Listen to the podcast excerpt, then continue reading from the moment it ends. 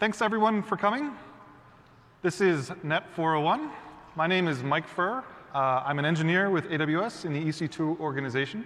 And today we're going to be talking about network performance. So as a quick overview of what I'm going to be talking about today and what you can expect from this session is we're going to do a little bit of a deep dive into TCP. So TCP runs a lot of our applications, and so we're going to go through, and since this is a 400-level talk, we're going to go pretty deep into the details of what makes TCP go. Of course, I'll give a little bit of a refresher just to kind of get your minds refreshed about some of these concepts, but expect some details. After I talk about TCP for a bit, we're next going to talk about some tooling. So TCP can be a pretty complicated protocol, and so it helps to have the right tools to be able to inspect and figure out what's going on within TCP itself. After we talk about some ways to kind of inspect things and make changes to your TCP stack, we're going to then look at some applications. So these applications I put together just for this talk. They're toys, they're examples, and I'm hoping what you take away from this talk is not that I get a particular change in behavior in these applications, but rather that you get a new set of tools in your toolbox so that you can go and explore and experiment and change with your particular applications and hopefully improve the performance of them. Network performance is notoriously difficult to get right, and so any kind of general statements tend not to be helpful, which is why I want to give you the tools to make the decisions yourself about how to improve the performance of your particular application. So I've been with Amazon for about 8 years now, a little over that, and I really love working on the cloud. And during that pretty much entire period, I've worked on EC2 and EC2 networking, VPC, and things like this. And during that time, I've really kind of come to love TCP. TCP is just a fascinating algorithm. And it just runs so much of the internet. And of course, everyone knows TCP is a transmission control protocol, and it runs on everything from if you're checking your mail on your phone to if you're calling a web service API on your desktop. And I think one of the reasons that TCP is so popular is the abstractions it gives you. So the two kind of most important features that I think drive this are, one is that you don't have to worry about the specific of networks. So a lot of our networks are based out of packets. But TCP's model is a streaming model. So as an application, if I want to have a TCP connection, I open up a connection, and then I start sending bytes. And I usually send bytes by writing them into a socket. I don't have to care about how big of a write to do in terms of how the bytes are going to be split up on the network. I just write some bytes, and I know that they'll be delivered to the other side. And it's TCP's job, not mine, to make sure that, for one, all the packets do eventually get there, that none of them are dropped, that none of them are reordered, and that, that the performance of the stream is as high as it can be. So one of the things that TCP does as well is flow control. It makes sure it sends as many packets as it can without overwhelming the receiver. So let's talk a little bit at a high level how TCP works. If I was walking down the Vegas Strip and I was talking to a random person on the street and I said, what do you know about TCP? I bet you they'd say three-way handshake. I bet you the first things out of their mouth would be SYN and ACK. So of course, three-way handshake, what that means is that when you do that, you're establishing a connection. So a connection in TCP is a bidirectional connection between the sender and the receiver. And in fact, it's full duplex, right? The sender and receiver can send at the exact same time. And again, this is an abstraction. It's helpful for application programmers to think about TCP as this nice bidirectional pipe that we can just shove bytes into, and they'll pop out the other side. As we start to dig into the details of what actually makes TCP go, however, it's helpful to break this down, and not as one bidirectional pipe, but as two separate unidirectional pipes. And there's a couple of reasons for this. One is that the path that packets take to get from one side of the connection to the other might be different than on the reverse path. It might physically traverse different routers along the path, or even if it did traverse the same routers in both directions, the state of that router might be different for the ingress and the egress bytes. Think about if I have a streaming delivery service or a streaming video service, it's going to have a very asymmetrical bandwidth utilization on those links. The second reason it's really helpful to think about TCP as a pair of unidirectional channels is that the real power of TCP, the place where it gets to make all of its decisions, is actually at the sender. If I'm a receiver, if someone sends me a packet, I don't have very much choice. I either have room for it, in which case I'm going to put it in a receive side buffer, or I'm going to throw it away. That's all I get to do. There's very limited choice. But as a sender, I have a lot of control about how fast, how many, and all kinds of different knobs and parameters about how to set up this, or how to best utilize this connection. And so we really want to talk about the sender on both sides to get the best performance out of any given TCP connection. Now, as we dig into the details of TCP, you might remember some of these academic terms, receive window, congestion window. These are the main knobs that kind of control how TCP works. And we're going to go into a little bit of the details of those today. So the receive window is something that, as its name suggests, is maintained by the receiver. And it's signaled back to the sender. And the purpose of the receive window is to tell the sender how much space I have in my receive buffer. So when you set up a TCP connection, your kernel is going to allocate a certain number of bytes in the kernel to accept packets, and it will queue them there. And every so often, your application will execute a read system call, reach down in the kernel, and read a chunk of those bytes out of the buffer. So if the buffer is full, if your application isn't reading those bytes out of the buffer, there's no point for the sender to send more data. If Jack is sending bytes to Jill and Jill's buffer full, she just says, no thanks. Don't send me any more. There's no point in doing it. They're just going to be dropped on the floor. And so it's Jill's responsibility to tell Jack about the state of her receive buffer. Now, this has real consequences for the amount of bandwidth you can get in a connection. Now, a lot of you may have heard of the term bandwidth delay product. Bandwidth delay product is when you take the round trip time of a connection and you multiply it by the bandwidth you have on that connection. And what that tells you is how many bytes you can actually place on the wire at once. If I'm blasting full rate at the full bandwidth and I know my round trip time, I can now compute how many bytes I can actually have in flight without dropping any. Now, where the receive window comes into this is it imposes an artificial cap on the number of bytes we can have on the wire. So what I've done in this slide here is I've actually solved for a different term in that equation in the bandwidth delay product. I say, if I know my receive window because it's capped, let's say it's 100 kilobytes, and I know my round trip time because, unfortunately, we haven't quite figured out how to change the speed of light. That's pretty much fixed. So if I have a 100 kilobyte receive window and a 2 millisecond round trip time, then my effective bandwidth, by the way of a bandwidth delay product equation, is 400 megabits. So 400 megabits is pretty good. You'll get a lot of transfer out of that, a lot of decent performance. It's not great, but it's pretty good. Now think about what happens if we take the same equation, but instead of 2 milliseconds round trip time, let's say it's 100 milliseconds. So 100 milliseconds isn't too high. It's about the time it takes to go across the United States and back. And if we use this equation there, we find we're only going to be able to max out at 8 megabits. Now, 8 megabits is not anything related to the size of the fiber connection between the routers along the network path. It doesn't matter how many waves are on there. It doesn't matter what kind of network card it has. This is purely being influenced by the artificial restriction that the receive window places on the connection. So how do we change it?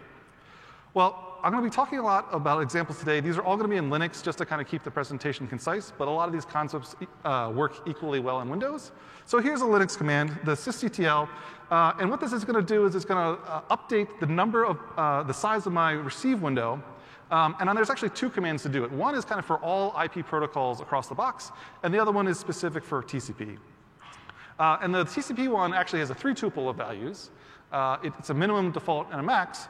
And so the really important one there is the max, right? If we don't allow our TCP connection to ramp up past that, then it's placing an artificial ceiling.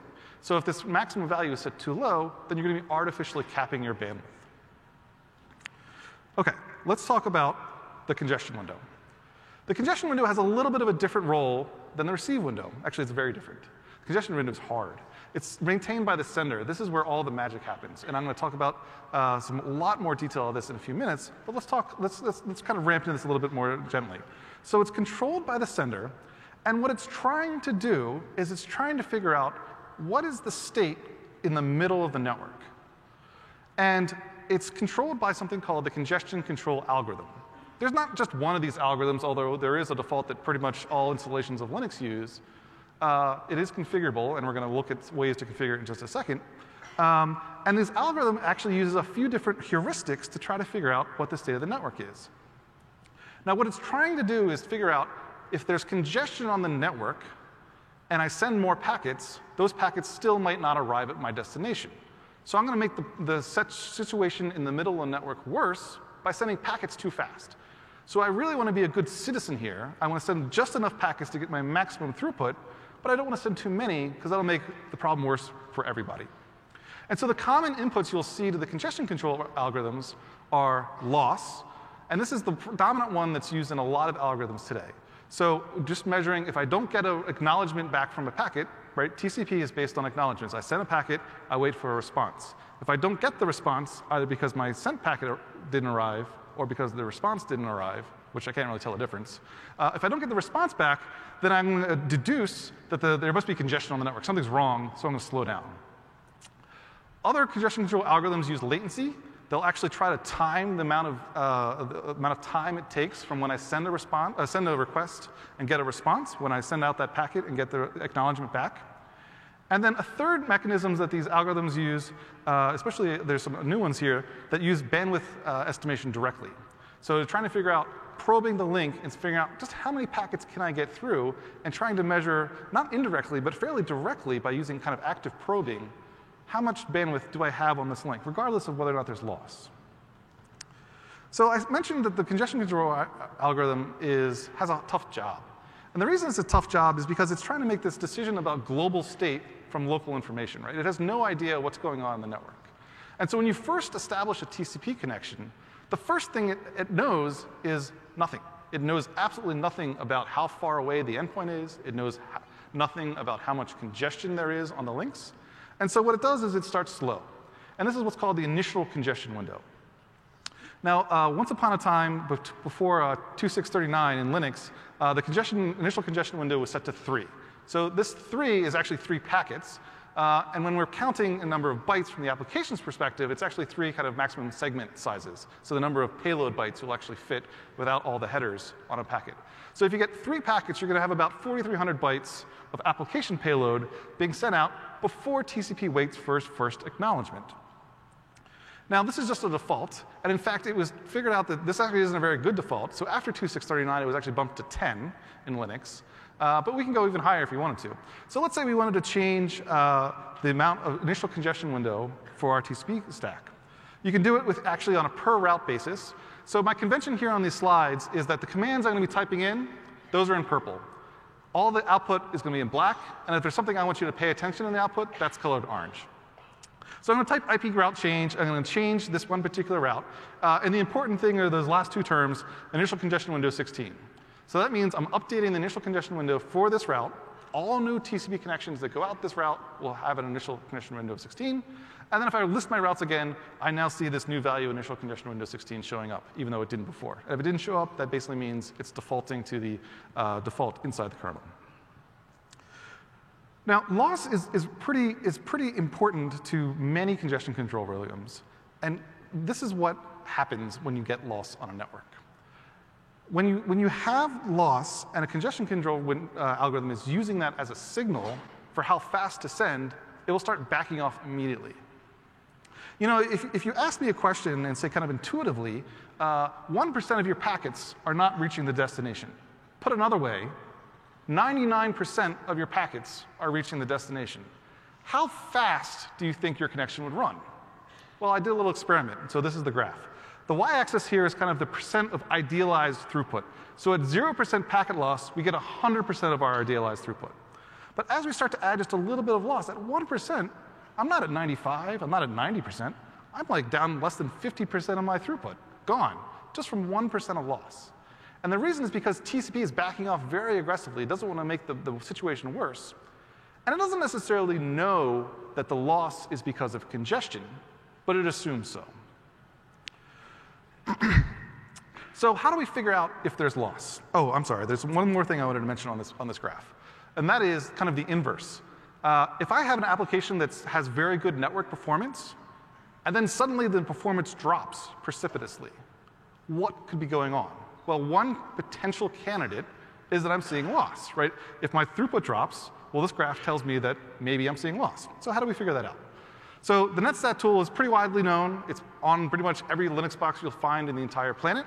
But it's also very coarse grained.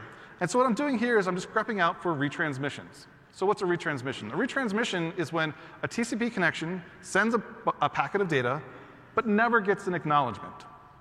Now, whatever caused that acknowledgement or packet to be dropped is not going to tell us. We're not going to get some card in the mail that said, by the way, packet number 37, yeah, it's dead.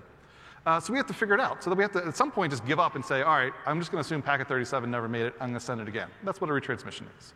So here I'm prepping out the retransmission statistics from out of netstat. And netstat is coarse-grained in that all of the connections in the box influence these same counters. So I don't know which particular TCP connection is contributing to the retransmissions. These are also initialized at the kernel boot time. So this particular box has about 58,000 retransmissions, but I don't know if that was from 10 seconds ago or 10 weeks ago. But one of the things that's really helpful when you have a tool like this is to poll it. And not even just poll it, but dump the results of the polling into some kind of metric system where you can graph it. Then you can say, hey, in my graphs, I see a drop in my performance. And hey, in my graphs, I see a sudden surge in retransmissions. Maybe something is going on in the network layer. Let's find out. If you want to go a little bit more fine-grained than netstat, you can use the socket statistic tool, or SS. And the socket statistic tool will give you a huge wall of text about every single connection on your box. So this is one line from SS when I ran it locally. It has a lot of stuff there. I'm not going to talk about every single one of these, but I'm going to walk through a few of them. So the first thing we're going to find here is the TCP state. So this is an established TCP connection. The next thing I'm going to point out here is the send queue. So the send queue is the number of bytes that are pending in the TCP stack to be sent over the network. If this value is 0, that means your application isn't sending any data. Stop looking at the network and go look at your application. So you always want the send queue, if you're expecting good network performance, if you're expecting things to be actually be moving, to be greater than 0. Fairly obvious in hindsight. OK, what about this word cubic? It's kind of a funky word. Cubic is actually the name of the congestion control algorithm that's used by this TCP connection. We'll get into that more in a second. We've got a few more here. RTO, that's the retransmission timeout. I said a minute ago that TCP is not going to get a notice that when packets are dropped. So it maintains what's called a retransmission timer that tells it, after this amount of time, just give up on it. Assume it's dead, even if it's not. We also have the congestion control, the initial congestion window. Again, this is in packets, not bytes. So this is scaled up to 138 packets for this particular connection. And then down here, we have the retransmissions for this one particular TCP flow. So again, you can start scraping this output. But it is only going to give you a point in time, right? So you run this command, it just dumps all the output and exits. If you want to go a little bit deeper, there's a great set of tools by Brendan Gregg. Brendan's an engineer at Netflix and has an amazing performance blog, which I really enjoy reading. And he's written some really great tools for inspecting all manner of components in your EC2 instance, one of which is the TCP stack. So this tool, the TCP retransmission tool, is actually directly measuring retransmissions. The mechanism this tool uses is the kernel ftrace mechanism, which means it's actually instrumenting code inside the kernel. And so when you run this command, it doesn't print out the current state of the connections in exit. It actually sits there and waits for the instrumentation to fire. So every time you see a retransmission, a new line will show up, and a line, and a line. So you can monitor this in real time. If you're like on an outage call, if you're working on an issue live, this tool can be really helpful to figure out, am I recovered? Am I still having problems? What's going on? The other thing nice about it is because it's instrumenting, it's actually instrumenting the retransmission path in the kernel. It's pay as you go. If you're not sending any retransmissions, then the instrumentation code will never get run, which means you're not paying any kind of performance penalty for the instrumentation, kind of in the normal happy case. If you want to find out more about this tool, there's a great GitHub repo there. Definitely check it out. OK, let's talk more about congestion control algorithms. So like I said before, these things are magical. And if you look at the history of congestion control, especially within Linux, it's a little bit of a storied tale. So back before 2.6.8, there was an implementation called New Reno. Then there was a brief experiment with what was called BIC.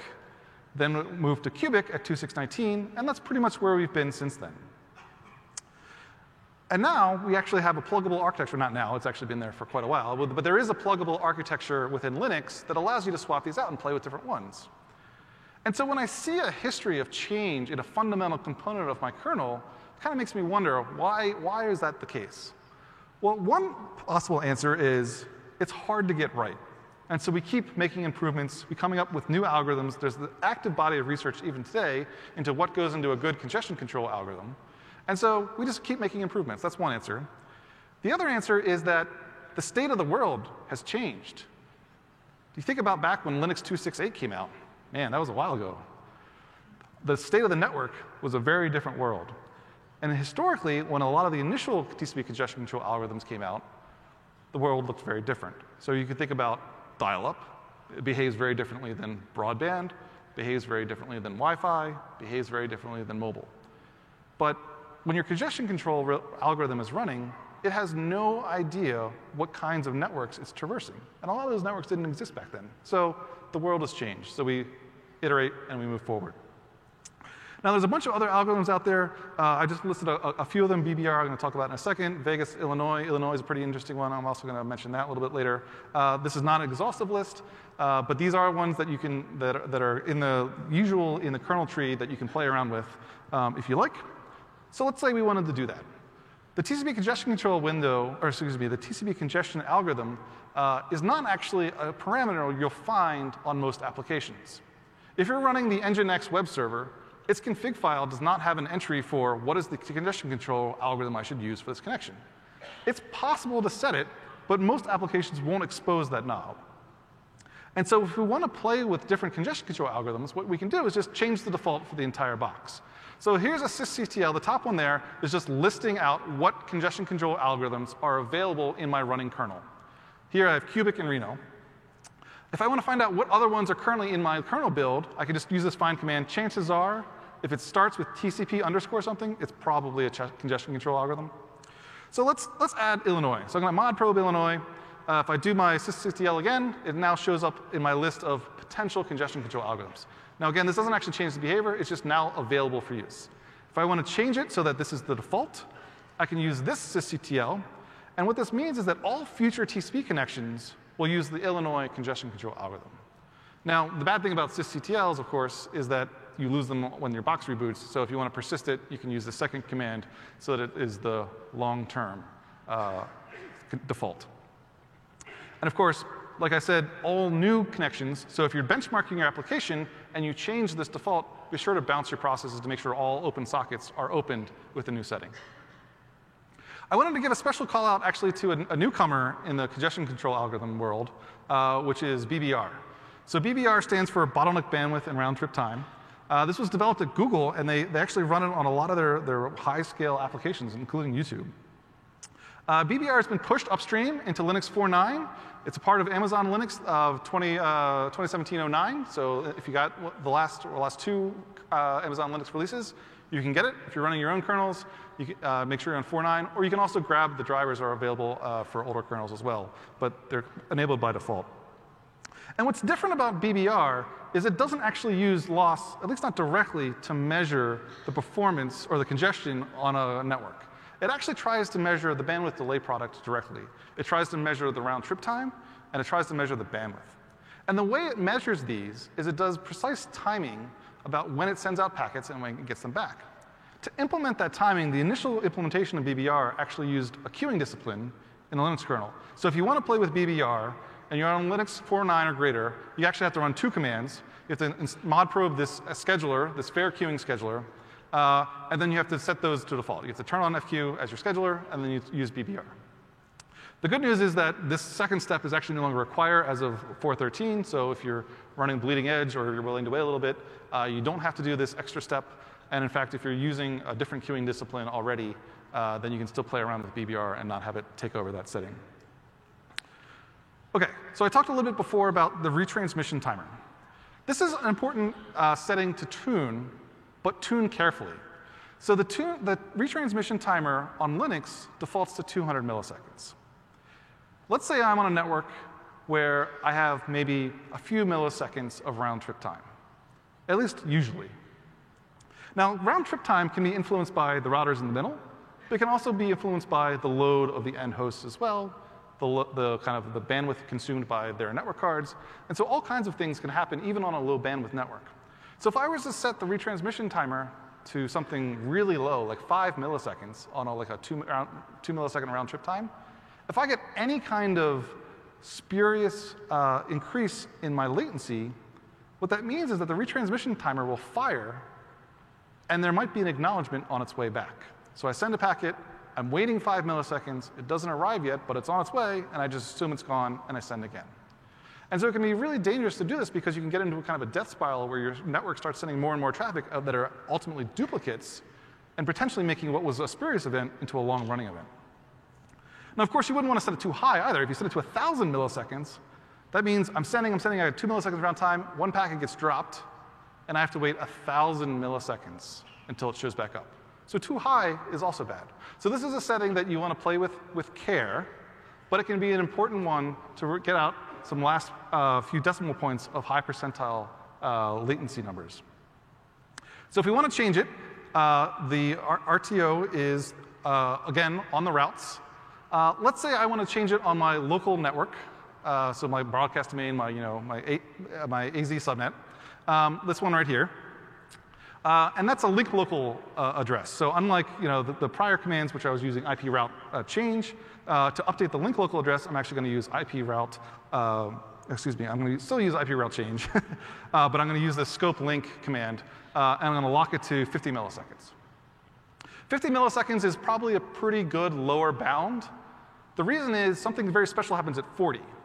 So you may have heard of Nagel's algorithm, which tries to coalesce packets on the sender side to make sure that it's not sending, you know, fragments of payload. There's something that happens on the receiver side as well, which is delayed acknowledgments. So if I send some packets from Jack to Jill, Jill does not have to immediately respond. She can wait, and if she's going to send some data back to me anyway, she can piggyback her acknowledgement on the data she was going to send. So delayed acknowledgments allows Alice to wait for a little while, and if she's not going to send anything, then she'll just send the acknowledgement. But an acknowledgement is basically pure header. There's no payload, which is why this optimization is there. But the delayed acknowledgement usually comes in at around 40 milliseconds. So if you set this below 40, and you have a system that actually is executing delayed acknowledgments, then again, you can have duplicate packets sent on your packet, which can cause other problems. So what else causes round RTO timers to fire? One thing that we found out is it can be caused by queuing along the network path. And so when you send a packet from a sender to a receiver, what happens is that it traverses a set of routers, and each of those routers has an incoming network card that has a buffer. It has a data plane, and the data plane's job is to take packets off the incoming buffer as fastly as it can, do a routely lookup, and then put them on the corresponding output buffer. So you got a pair of buffers there. And what can happen in a high-speed network is you get microbursts on those buffers. Those buffers can back up. You can get a huge queue of packets waiting to get transferred from the incoming buffer, incoming NIC to the outgoing NIC. And what that means is that if you happen to get stuck in a long queue, suddenly you can get a whole bunch of latency that you weren't necessarily expecting, especially if this happened on multiple hops down your network path. So what we can do is try to change the sender to space things out a little bit. If you think about how an application sends data in TCP, it's usually doing a write system call with a huge blob of data down in the kernel, and then the kernel's chunking it up and sending it out in packets.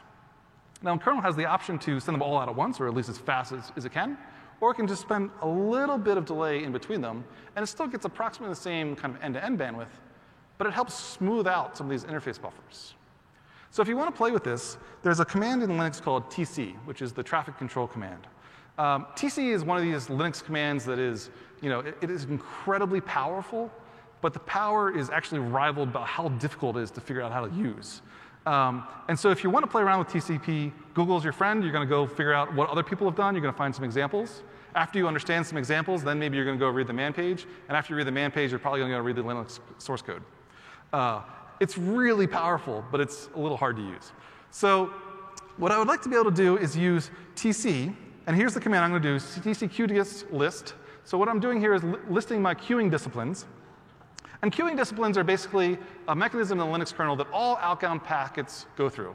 The initial setting for queuing disciplines in Linux is what's called fast FIFO. So basically, every packet that comes in, as soon as you can, send it out on the network. First in, first out. So we can change the queuing discipline for all packets going outbound. And here, what I'm going to use is what's called the CoDel algorithm, C-O-D-E-L. CoDel actually stands for controlled delay, which is exactly what it's doing. It's just adding a little bit of spacing between all the packets it's sending out to try to help and make sure that we don't get latency spikes from these little microbursts of buffer pileups.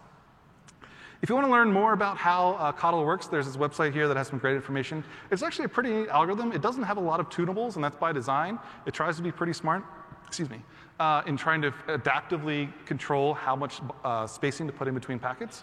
And so you can basically just turn it on and turn it off and see the effects. You don't have a lot of knobs to play with. Now, a lot of customers on EC2 are doing things with overlay networks. If your architecture diagram, if your network architecture diagram doesn't have the word overlay in it, and it doesn't have the word VPN tunnel in it, you probably don't ever want to touch your MTU. It's just going to cause pain. But if you are doing fun things like overlay networks, or you're wrapping things up in some kind of a tunnel, like a VPN tunnel, then you want to pay attention to MTUs. Right? MTUs are important because it tracks how many bytes of payload I can put for each byte of header. And I want to include this slide just for completeness, because if you assume that you're just going to default everything to 1500, which is a default in a lot of commands, you're going to be wasting an awful lot of packet processing. And at high speed, the ultimate limiting factor typically isn't the number of bytes in the payload. It's actually packet per second, because every single packet has to be looked up in some routing table, moved to a queue, and it's the packets per second metric that a lot of times will get in your way. So if you're constrained by packet per second performance, then you want to make sure that you're always using the maximum MTU available.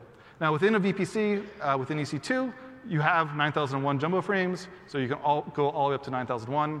If you're doing overlays, you're going to have to carve a little bit out of that. Do the math carefully, get it right, and then you'll get a little extra performance. And actually, to make this change, we're going to, let's say we want to change it here. I'm going to do IP link list. And there it is, MTU 9001. That's my link local address. And let's say I want to change this to maybe 1500. So I'm going to add this I'm going to add this new parameter of 1500 on my route. A lot of these changes are all route-based. So if I list my routes again, I then have a forced MTU of 1500 bytes. Usually you want to go in the other direction, but sometimes you want to bring it down as well. And this is fun to experiment with.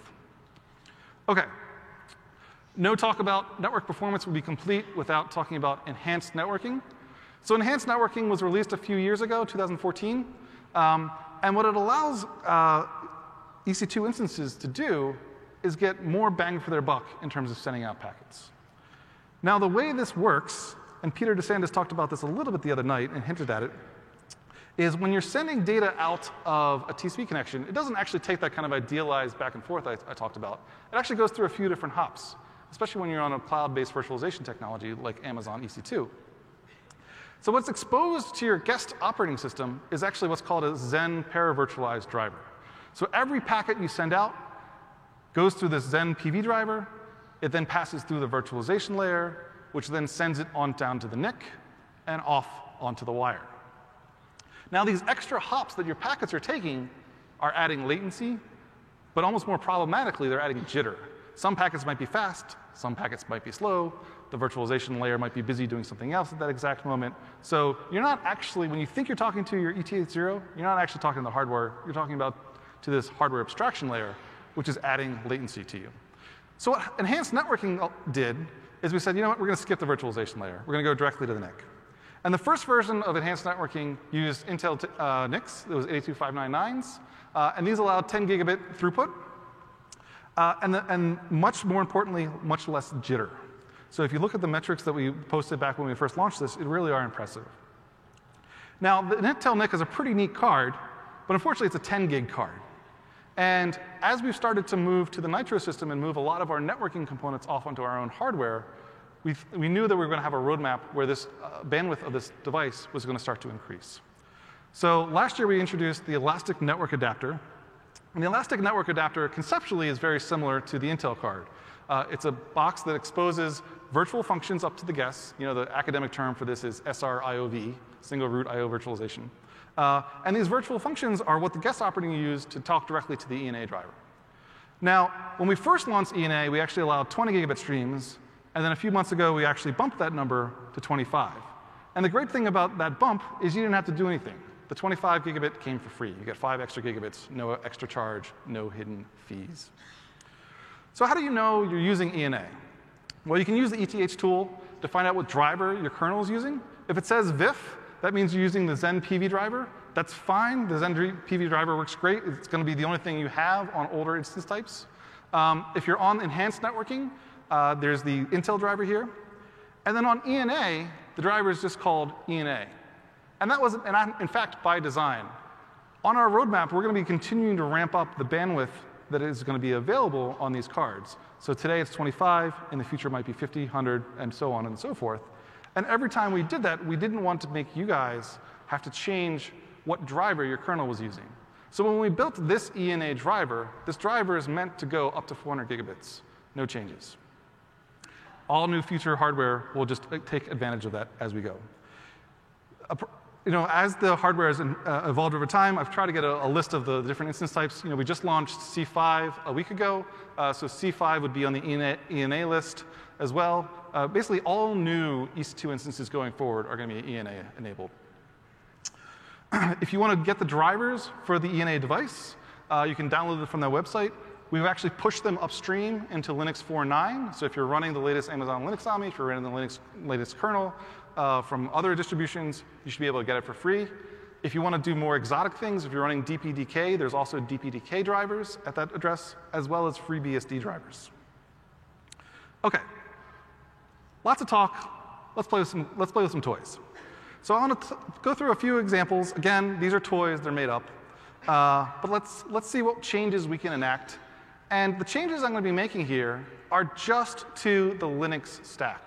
I'm not going to touch the application in any way. I don't assume that I'm going to have the source code. I don't assume I don't even necessarily know what decisions it's making. But assuming a fixed kind of application, what can I do just with the network stack?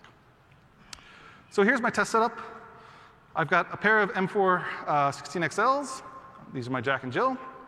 I'm going to be running a recent Linux kernel. I'm using the Amazon Linux from, I think, a point release ago when I first made these.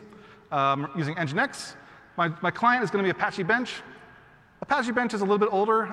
It's not the best of breed necessarily if you're looking to benchmark a brand new web server, but it's pretty predictable and I know it pretty well, so I'm going to use it as my kind of client in these examples. I'm using SSL, you know, for all these connections. Those are the parameters I'm using in case you want to play along at home. All the data I generated were just catting dev random. They're served out of a tempfs directory, so there's no I/O whatsoever. The client throws away the bits. So really, what I'm trying to do in these experiments is focus exclusively on the network, throwing out all the other parameters of variability, and just see what can I change about the network. So the first application I'm going to go through is this loss situation. So I gave that really funky graph earlier when we just get a little bit of loss and throughput really drops off. So if you're in a situation where you have loss, maybe you have a lot of customers that are mobile users, and loss is just going to be part of the day, part of your life. Maybe you just can't get around it. Or you want to make sure that just in case loss happens, your application is minimally impacted. What can we do? So here's my setup I'm going to use. I've got a pair of instances. They're 80 milliseconds apart, round trip time. I'm going to be running this Apache Bench command. And then I'm going to use this tc tool, which is quite the Swiss Army knife, to add 0.5% of loss. The tc tool has a lot of parameters. You can actually change like the probability distribution of this loss and make it much more realistic. This is going to be a uniform distribution. It's probably not terribly realistic, but it's fun for a demo. OK, so our goal here, given 0.5% loss, how fast can we go? Now, what I did in these experiments was I was running Nginx, and I just dumped the output of Nginx into CloudWatch. And I realized that these graphs, you probably can't read the x or y axis. The x axis is time. The y axis is the milliseconds for a request.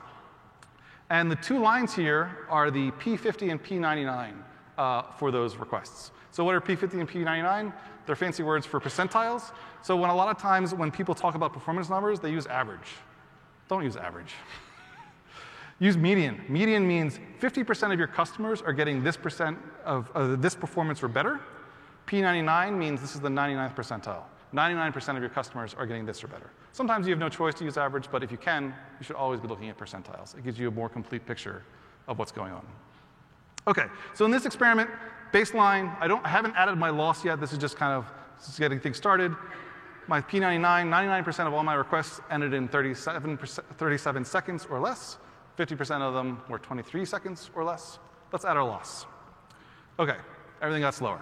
My P99 is now 52 seconds. My P50 is now 42 seconds. So what can we do? Well, I was talking about congestion control algorithms earlier and saying that a lot of them use loss as their primary indicator of congestion. So why don't we start playing with some congestion control algorithms? So the first thing I'm going to play with is, so I'm going to put cubic here on my left. That's the graph we just had, just changing the title a little bit. And what I'm going to do is I'm going to look at Illinois. So Illinois is a congestion control algorithm that does not have quite the sensitivity to loss that cubic does. So I use Illinois, boom. Right away, my P50 has dropped almost in half, and my P99 has come down as well. Let's see, what else could we do? What about BBR? That was supposed to do something interesting. Even better, my P50 is now at 11 seconds. So just from changing the congestion control algorithm in this experiment, changing nothing else, I've gotten a 74% decrease in my P50 latency for these requests. Now, you might be wondering, or if you're still awake, you think 11 seconds, isn't that lower than what I had without any loss with cubic? And yes, you'd be correct. In fact, BBR performs better with loss than cubic did without loss. Is that true in every situation? Probably not. It's an artifact of these particular experiments, but I get to compare them side by side and see what am I trading off here. And in fact, if I remove loss from BBR, it gets even better, right? BBR's best case scenario here is now 8 seconds at P50 and 44 seconds at P99. So is this a talk to tell you that you should go play with BBR? Yes. Is it going to solve all your problems? No. And is this going to represent what you're going to see in your applications? No. Let me show you one more paragraph. So this paragraph shows you the cubic no loss versus the BBR no loss. So as we can see, the P50 on the BBR is much, much better. But the P99 is actually more spiky. Is my application really sensitive to jitter? Maybe BBR isn't the right solution for this particular benchmark. Now again, this might also be artifacts of this particular experiment. So this is what I want you guys to take away from this presentation. Not that go use BBR, but start looking at what happens when I change these. What happens at different percentiles? Don't assume one number is going to summarize everything about a performance benchmark. OK, so that was an 80 millisecond link. Let's talk a little bit about a low RTT path. What about, let's say, 2 milliseconds? Or sorry, 1 millisecond. And for this one, I'm going to be transferring a pretty small object, just 10 megs, but over and over and over and over and over and over and over again. And what I want to look at here is actually the retransmission timer when I add a little bit of loss. So these instances are closer together. I'm only going to use 0.2% in this experiment. The last one was 0.5. Same TC command. I didn't put it up on the slide, but you can extrapolate from the prior one, just at 0.2 instead of 0.5.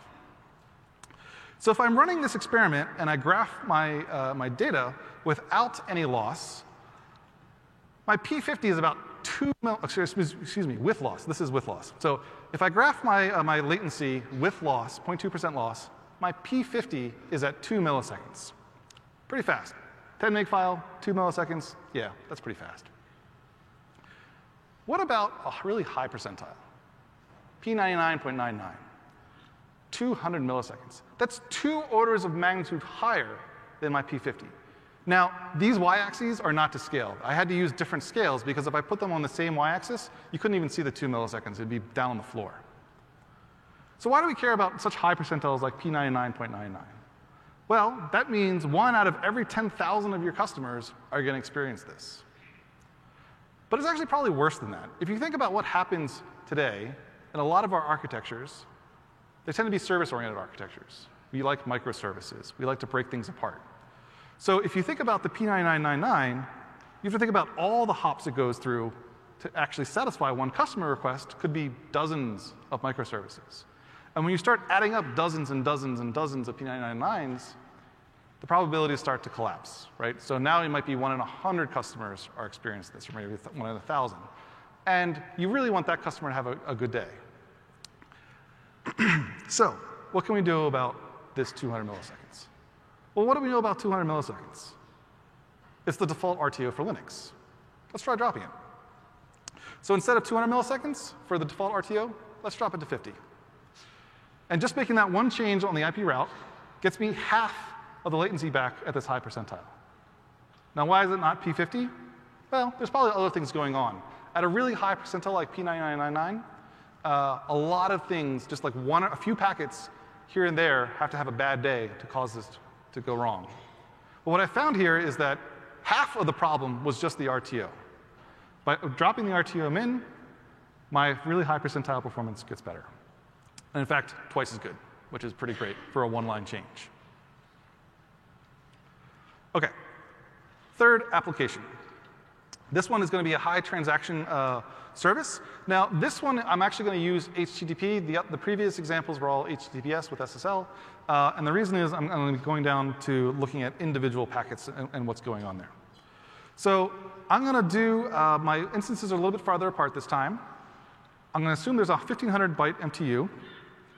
And I'm going to make 200,000 requests for a little tiny 10K object. So what do we expect to be 10K? Not many things these days, right? Well, there's a few things. Web pages, HTML files, thumbnails. A lot of web requests fall into this category of short-lived connections that transfer a relatively small amount of data. Now, hopefully, it's reusing that connection in the future, but not always. If you have a web page which is relatively static, relatively small, you might get one TCP connection and you're done. Similarly with API requests. Your API request might only be transferring a little bit of data. 10K is not unreasonable for an API request, right, if you have a web service. So let's look at what happens with a congestion control, and specifically the initial congestion control window, what happens on these two servers that are 80 milliseconds apart. So when I run this test, I'm going to start out at 3 packets. Now, as I mentioned before, most modern Linux distributions don't have this setting this low, but I'm going to start here. We do have customers that run old kernels, so it is something to look out for if you are before 2.6.39. But at 3 packets for my initial congestion window, it takes 321 milliseconds to transfer a 10K file. What in the world is going on? So 321, or how about just 320, is an awfully suspicious multiplier of 80. Right? It's about 4 times 80.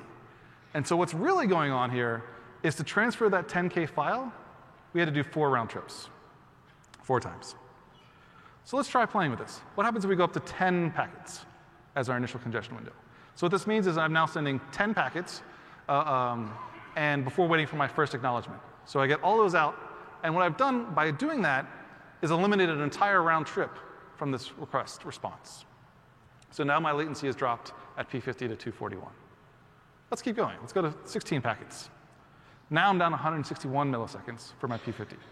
And as I'm doing this, the actual effective bandwidth on my NIC is going up dramatically, right? I'm getting a lot more utilization. If I'm concerned about optimizing my costs and how many requests I can handle on an individual box, this is starting to make a difference. And so at a congestion window of 16 packets, initial congestion window of 16 packets, I'm down to 2 round trip times. And that's probably about as good as you're going to get for an initial brand new TCP connection, because you need 1 for our handshake, of course, and then 1 to actually transfer the data. And of course, the bandwidth has now increased by 79%. OK. What do I hope you take away from this talk? One is that the network doesn't have to be a black box. It can be pretty easy to blame a lot of problems on the network. Oh, network problem. Transient resolved. Don't do that. Take a look, use tools, figure out, was it a networking problem, and where might it be? Just because you're seeing packet loss does not necessarily mean that the middle of the network caused it. You can try to track that down. If you have middle boxes, you want to try to figure out where you're introducing retransmissions, where you're losing packets. And you want to figure out, if I see sudden shifts in behavior in my application, is it even possible that it's networking, that it's packet loss? If you're not seeing any retransmissions, chances are there's not any packet loss. Keep digging. Find the true root cause. The second takeaway is these tweaks are pretty simple. And hopefully I'm going to enable you to go from here and start playing. This isn't going to take hours and hours. You know, I did these experiments fairly quickly. And they're a lot of fun to play around with. Now, of course, with any kind of performance tuning, you want to be very deliberate. Change one parameter at a time. As close as you can, test your production use case. If you can replicate, if you have a production VPC, can you create a test VPC that looks the same where you can start playing around with these? Try to use your exact data. because a lot of performance troubleshooting is going to be very, very specific to the details that you're seeing in a production stack. And then finally, understand what your application needs from the network. If it turns out that the send queue that the socket statistics tool is telling me is 0, does that mean the network is a problem? No. Maybe my network has some global mutex, and it's butting against itself. Is it really blocked on the network? Maybe it's spending most of its time reading bytes from disk and then sending the network. And if you're not measuring those individually, if you're measuring them together, then you might say, oh, it's a network problem, but it might not be. So make sure when you're benchmarking, when you're benchmarking, that as much as you can isolate the networking effects to make sure that you can effectively kind of triangulate where these problems are. So thank you very much for coming. I'm going to be up here in the front afterwards if you have a few questions. Please remember to fulfill your evaluations at the end. There we go.